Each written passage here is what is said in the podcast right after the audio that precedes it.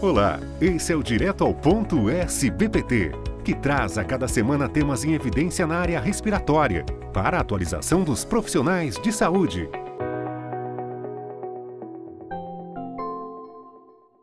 Olá, nosso convidado de hoje é o Dr. Álvaro Cruz, diretor executivo da Fundação Proar, membro do Conselho Diretor da Agina, a Iniciativa Global contra a Asma, e professor titular da Universidade Federal da Bahia. Bem-vindo, professor Álvaro. Olá, um prazer estar com vocês. E como tema, abordaremos as novas opções de tratamento para asma grave. É, professor Álvaro, o senhor dedica 40 anos da sua vida profissional à causa da asma.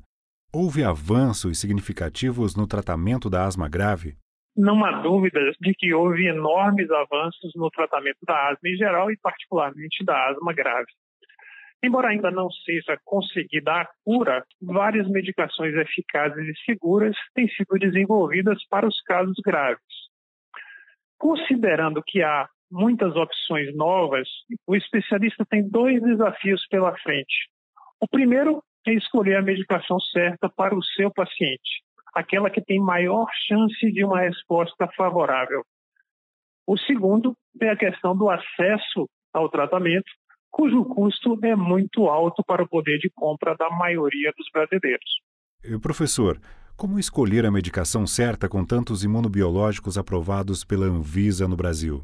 O primeiro passo é sempre otimizar o tratamento com corticosteroides inalatórios, que devem ser usados em dose alta e acompanhados de broncodilatadores LABA e LAMA.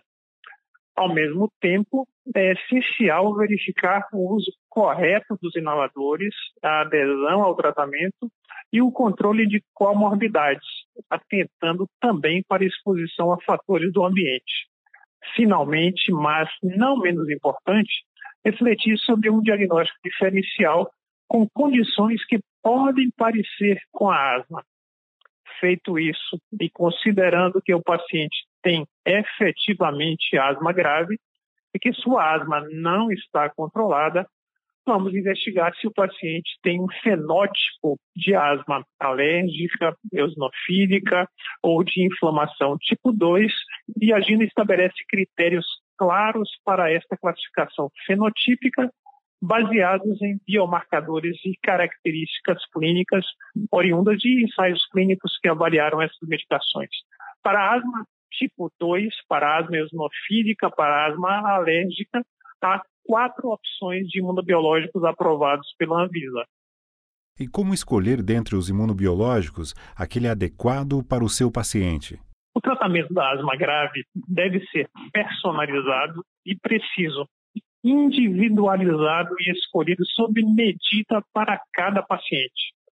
Com base nos resultados dos ensaios clínicos com cada um dos imunobiológicos, a GINA lista preditores de melhor chance de resposta às diferentes opções de tratamento, biomarcadores e características clínicas ou relacionadas ao tratamento. Você pode encontrar todas essas informações no guia de bolso da GINA sobre asma grave, edição 2019, disponível gratuitamente na página da Iniciativa Global contra a Asma. Para concluir, o senhor poderia comentar sobre as reais possibilidades de acesso a estas formas de tratamento, professor?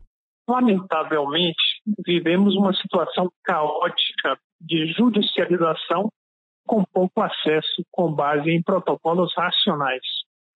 Há exceções, como, por exemplo, o protocolo da Secretaria de Saúde do Espírito Santo, que funciona há mais de uma década, ou o protocolo do HC da USP, mas devemos ter esperança de dias melhores. O amarizumab já foi aprovado pela Conitec do Ministério da Saúde e está aberta uma consulta pública para um novo protocolo nacional para o tratamento da asma. Seus resultados influenciam a Agência Nacional de Saúde, que regula o acesso dos usuários de planos de saúde. Muito importante que cada sociedade especialista interessada em asma avalie a proposta e registre seus comentários precisamos de um plano nacional para o controle da asma, com o reconhecimento de centros de referência para os casos mais graves e treinamento dos profissionais de saúde da família para a maioria dos pacientes com asma.